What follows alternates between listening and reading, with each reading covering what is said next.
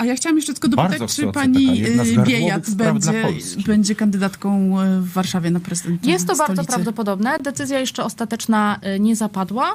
Mam nadzieję osobiście, że tak, bo to bardzo dobra kandydatura, bardzo dobra kandydatka związana z Warszawą, doskonale zna miasto i myślę, że w fantastyczny sposób przedstawi lewicową ofertę dla Warszawy. I pojawi się w drugiej turze, jak zapowiada poseł Żukowska.